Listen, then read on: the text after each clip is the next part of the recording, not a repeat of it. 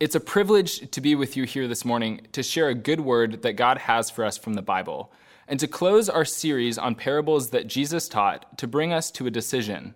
Before I came to Renaissance, I was a student at Princeton Seminary, and I went to Princeton because I felt like God had called me to be a pastor, and I wanted to learn how to do that better.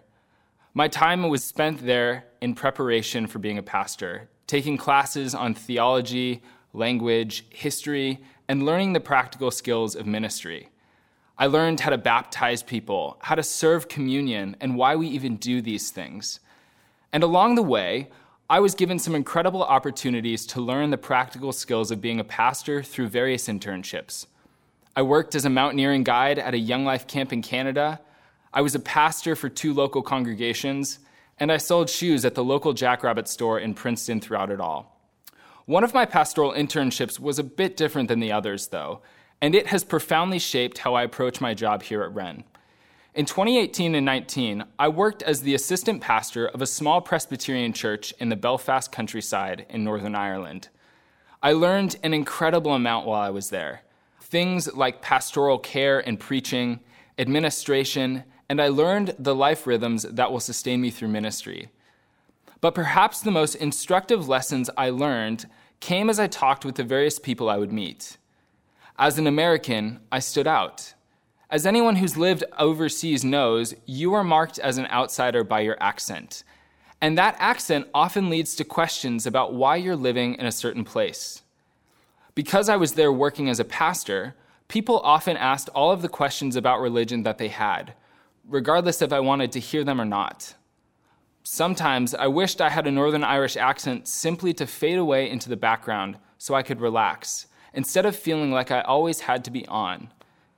However, many of the times that I initially wished I had a Northern Irish accent to avoid a conversation ended up being the conversations where I learned a lot about God. And one of those conversations stands out above the rest. In June of 2019, I got a random message on Facebook from a familiar name. It read, Hi, Ryan. This is Donna Sellers, Colin's mom. We saw from your family's Christmas card that you live in Ireland, and we were hoping that you might want to join us for dinner in Dublin to surprise Colin in a few weeks. Colin was my best friend from middle school, and I hadn't seen him since we were 12, so I wrote back immediately to tell her that I would be there, no matter what. Dublin was only a two hour bus ride away from Belfast, where I was living, and I really wanted to see Colin after almost 15 years. As my dinner date with the Sellers loomed, I found myself more and more overwhelmed with work. And by the time that I finally drove to the bus station in Belfast, I was exhausted. I was really looking forward to two hours of reading in relative quiet on the bus and recharging my introvert batteries. However, as I walked into the bus station, I noticed two people with backpacks on. And before I could look away, I made eye contact with one of the young men wearing the backpacks. It was that kind of eye contact that you really can't look away from after you've made it. And so I felt obliged to say hello before I began reading on the bus. And much to my dismay, he asked the one question I really didn't want to be asked. Mate, as an American, what are you doing here? I replied that I was on a work study from Princeton, working as a pastor at a small parish church in the country.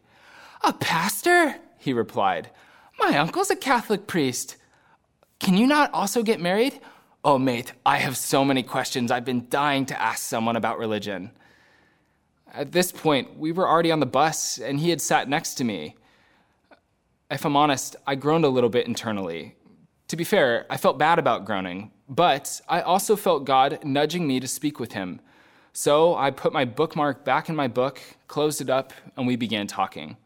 In my life, two and a half hours have never gone by so quickly. This guy had so many questions. What is the point of following God? Why can't priests get married, but pastors can? Do you believe in evolution? What's the difference between Catholics and Protestants? Mate, what about the talking snake? Are you trying to tell me that you believe in a talking snake? Do dogs go to heaven? Does God really smite people? Who is Jesus, and why do people spend so much time talking about him? Who do you believe that he is?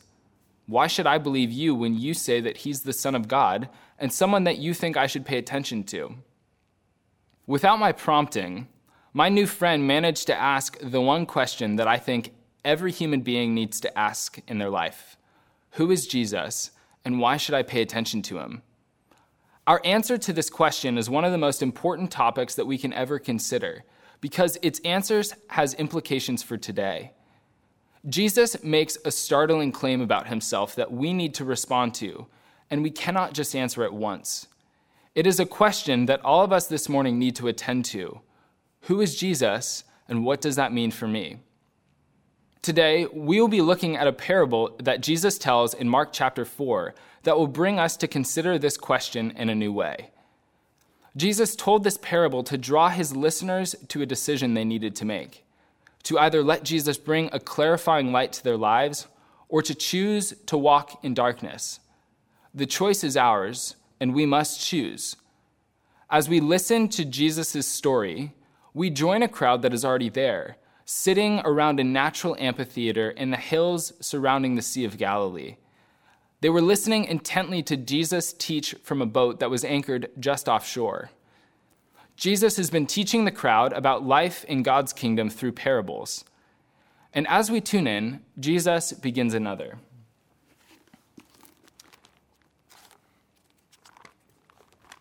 He says, Is a lamp brought in to be put under the bushel basket or under the bed and not on the lampstand? For there is nothing hidden except to be disclosed, nor is anything secret except to come to light. Let anyone with ears to hear listen. On the surface, Jesus seems to be asking a simple question, right? Where should we put a lamp in our house? At least, this question appears simple until we realize that what Jesus is presenting as a choice really shouldn't be a choice at all. I imagine that his hearers would be thinking, That's a stupid question, Jesus. Obviously, no one would bring a lamp in and then hide it under a basket or a bed. It's illogical and foolish. That would be like lighting a candle and then sticking it under the coffee table, or trying to toast bread in the microwave instead of just putting it in the toaster. Obviously, the lamp isn't meant to be placed under a basket or a bed, but on a lampstand. It's a lamp. It gives light to dark space, and it needs to be visible to shine its light out. Here lies the brilliance of Jesus' parables. They're simple stories that use common items in uncommon ways to subvert the way we view the world. They are intended to slip past our defenses and then make us decide what we think about the truth contained within the story. When I read this parable, I can almost hear the crowd begin murmuring to themselves on the hillside wives speaking to their husbands, and friends talking with friends. Can you believe this guy? He's suggesting that he is the light by which we should live our lives. Do you think that he is right? It's crazy, isn't it? Is it crazy? What we might miss is that Jesus is not the first person to use the image of light and things that emit light to describe God's nature and his work. Throughout the Old Testament, light and things that emitted light were often an allusion to God and his servants. God was described to be like a guiding light for the people of Israel in the book of Exodus. And the Messiah, a savior king who the Jews believe was God's intended savior to rescue the people from exile, was also described as light. This messianic king would, according to Isaiah chapter 9, be the one who cast out gloom for all those who lived under his rule and he would be a great light to those who lived in the land of great darkness, and the darkness would never overcome his light. He would break the yoke of their burdens and the bar across their shoulders, and he would rescue the people from the rod of their oppressors. This coming Savior would reestablish the righteous throne of King David, and his kingdom would be ruled as God's kingdom, a kingdom of righteousness, ruled forever by God through the Messiah in perfection. Jesus is making a startling claim, and we must hear his message that he is this Messiah, and we must choose. Do we believe that he is the Messiah who came to put all that is wrong to right, or was he just a crazy person? The choice is ours, and our decision will either result in clarity or confusion. Jesus is intentionally highlighting this decision with his story. If you had a lamp, you wouldn't choose to hide it away. you would allow it to give light because that is how you are truly going to see in the darkness. If you would do this in a lamp in your house, why would you not do that with your life? It is only when we put God's light in its proper place in our lives that we are set free from the darkness that surrounds us. Are we going to try to hide God's light away where it doesn't belong? Or are we going to let God's light shine into our darkness? This is a serious thing to consider, and Jesus warns those who hear him to attend carefully to it, because we cannot wait to choose. The things that we think are hidden in the darkness are not truly hidden. They will one day be brought to light. Likewise, Jesus' identity as God who has come near to his creation as the Messiah will also be made evident to all people in time. There's no point in waiting to choose between God's light and our darkness because it will all be made light eventually. Why would you choose to continue living in darkness if one day that darkness will be made light? It is inevitable that God is revealed fully. So come and dwell in the freedom and light that he offers now. Because living in the light brings freedom, not bondage. Our decision affects today, not just forever. So don't wait. Part of the reason that I think Jesus is so direct in emphasizing our need to choose is because it's normal for us to avoid making decisions that we should make, especially when they seem particularly weighty or painful for us. Consider this example it's 2 a.m., and you wake up, and you really need to use the restroom. Your eyes are heavy, and the dream that you were in the midst of is lingering on the edges of your mind, and the thought of turning on a light sounds like the worst thing in the world. You resolve to at least make it to the bathroom before thinking about turning on the light, trusting that you know your bedroom's layout well enough to get there safely. As you get to the restroom, you consider turning on the light, and you choose not to, rationalizing that you know your way around. You immediately regret that decision. Or consider a student who's in the middle of writing their master's thesis and is quite stressed. A decision needs to be made, and research needs to be done but the amount of work is overwhelming. So instead of doing what needs to be done, a quick check of YouTube to take a break leads to you rewatching every single highlight from Manchester United's treble winning season in 1999. It culminates in watching the entire final Champions League game against Bayern Munich. The game is incredible. The tension ratchets up. Bayern go up one goal and then they play incredible defense. Injury time begins and it looks like United's going to lose. But just before the end, United get a goal back to force extra time. And just as time is about to expire in the game, Ole Gunnar Solskjaer taps in perhaps the most famous corner kick of all time to win the game. As you revel in the glory of what you just watched, it hits you. You still have 40 pages to write, research to do, and this was a colossal waste of three hours. Jesus is very intentional in pointing out the very absurdity of avoiding the decision that he thinks we should make. The things in the darkness will not just go away with time, they will actually all come to light at some point. It's not a matter of when, but why. Jesus thinks that we should place God at the center of everything in our lives and allow his light to erase the darkness and bring clarity, because when we do, we will find that his light brings grace, not judgment, healing, not wounding, life, not death. Mark makes this point through the language that he uses. Most Bibles translate verse 21 as Is a lamp brought in to be put under the bushel basket or under the bed or not on the lampstand?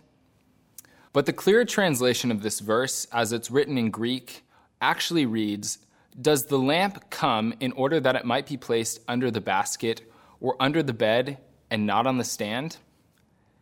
It's a small shift with massive implications for the significance of Jesus' encouragement to let the lamp's light shine. In the first translation, the lamp is the object that is brought into a home. But in Greek, the lamp is actually the subject that is bringing itself into a room. This is significant because it tells us that we are not in control of God coming to us or not. In Jesus, God has come to bring light to the lives of all who will listen, regardless if we want him to come or not. We are not in control of when God will come to us because God is not within our control. We can control our response to God, but we cannot control God. Jesus has been walking around proclaiming to everyone he meets that the time has come and the kingdom of God has drawn near. Repent and believe in the good news that I have shared. Jesus wants each one of us to wrestle with the reality that God has come to each of us and offered to give us light in our otherwise dark world. Before you even knew you were in darkness, God came to you with his light of his love. The thought of God coming near to people would have sent the crowd into an uproar. God come near to the people? That's crazy. God would never. We are sinful, broken people. We're unfaithful, prone to wander, and God could not dwell amongst us. His place is in the holiest of holies in the temple. And even the high priest of the temple can only draw near to God's presence in that holiest of holies once a year. And before he does that, he must be ritually spotless before he can offer the sacrifice needed to atone for the sinfulness of the people. God come near to us as sinful people? No way. But could that actually be true? Would that be true? Jesus intentionally forces those who are listening to hear this radical word through the simple story. The sinless God has drawn near to his sin filled people before there was anything done to cleanse them, so that he might dwell with them and make them clean forever. You can choose to live your life in this freedom, or you can choose to live in the darkness of not receiving God's presence. The one thing you cannot do is not choose, because God has already drawn near to you. Jesus thinks that you should choose God and experience the freedom that his light brings. For Mark, truly hearing this radical word of Jesus's that he was God who was drawing near to the people because he loves them was the ultimate act of faith. But to Mark, hearing was not just a process of taking in information through your ears, it was something more holistic. To illustrate this, Mark uses the Greek word for hear, akuo, three times in three distinct ways to highlight what properly hearing Jesus looks like he says in verse 23 Let anyone with ears to hear listen. And he said to them, Pay attention to what you hear. The measure you give will be the measure you get, and still more will be given to you. For to those who have, more will be given, and from those who have nothing, even what they have will be taken away. First, Mark uses akuo to hear as a statement of our ability to hear. Everyone who has ears can hear. All of us have the potential to hear Jesus today. And we were born with this capacity to hear God's voice, to know God, and to be loved by God. Everyone was born this way because God created us to be loved by Him, and we should hear this word. Secondly, he uses akuo as a command to hear. We are commanded by Jesus to use our natural ability to hear with our ears to actually hear what is being spoken to us. We are to pay attention to it, not to shrug it off. And thirdly, he uses akuo as a directive. We're told to keep returning to what we have heard so that we hear it again and again. We should not let Jesus' good news go in one ear and out the other, or only give it a passing glance every once in a while we should hear it again and again so that we dwell with the freedom of God's decision to draw near to us. There's a tendency to think of our relationship with God as a journey that never stops once it begins. And that is absolutely true. We grow and change in our apprenticeship to Jesus as we spend more time allowing God's love to remodel our lives. But we must also find ourselves met with the full force of the gospel again and again. We cannot ever earn God's love with our actions, nor can we limit who God loves to one set of people. God loves each person individually, and He wants to be welcomed into their life just as they are welcomed into His. And it is on us to pay attention to what God says so that we can see properly. If we do, we will find that we walk with freedom as though a light is turned on in a dark room, and the way forward is clearly seen. As we do this, however, we must not expect it to be puppies and rainbows. We will find that as God's light shines in our life, that things become exposed that have been hiding in the darkness that we're attached to. Things that give us identity or comfort or hope. In the darkness, they might seem harmless, but when God's light is shown on them, they are exposed for what they are imposters that can never satisfy us, false identities that don't truly tell us who we are, and wrong solutions to our problems that won't actually save us from our sin and brokenness. Only as we come to know who God thinks we are will we be truly able to see who we are not, and then to walk in the freedom of being God's beloved. God loves you. Why do you need another identity to give you worth? The Creator of all has chosen you to be the one whom He loves. Is that not enough? Why would anyone hide that light under a basket? Sure, as it shines, it might hurt at first, or perhaps it might hurt later on as we encounter the truth of Scripture again and again. But the more that we let God's love cast light into our lives, the more free we become, and this freedom will result in a greater experience of God's love and freedom. But if we don't attend to what God is saying, even the clarity of the light will be taken from us, and we will continue to wander in darkness.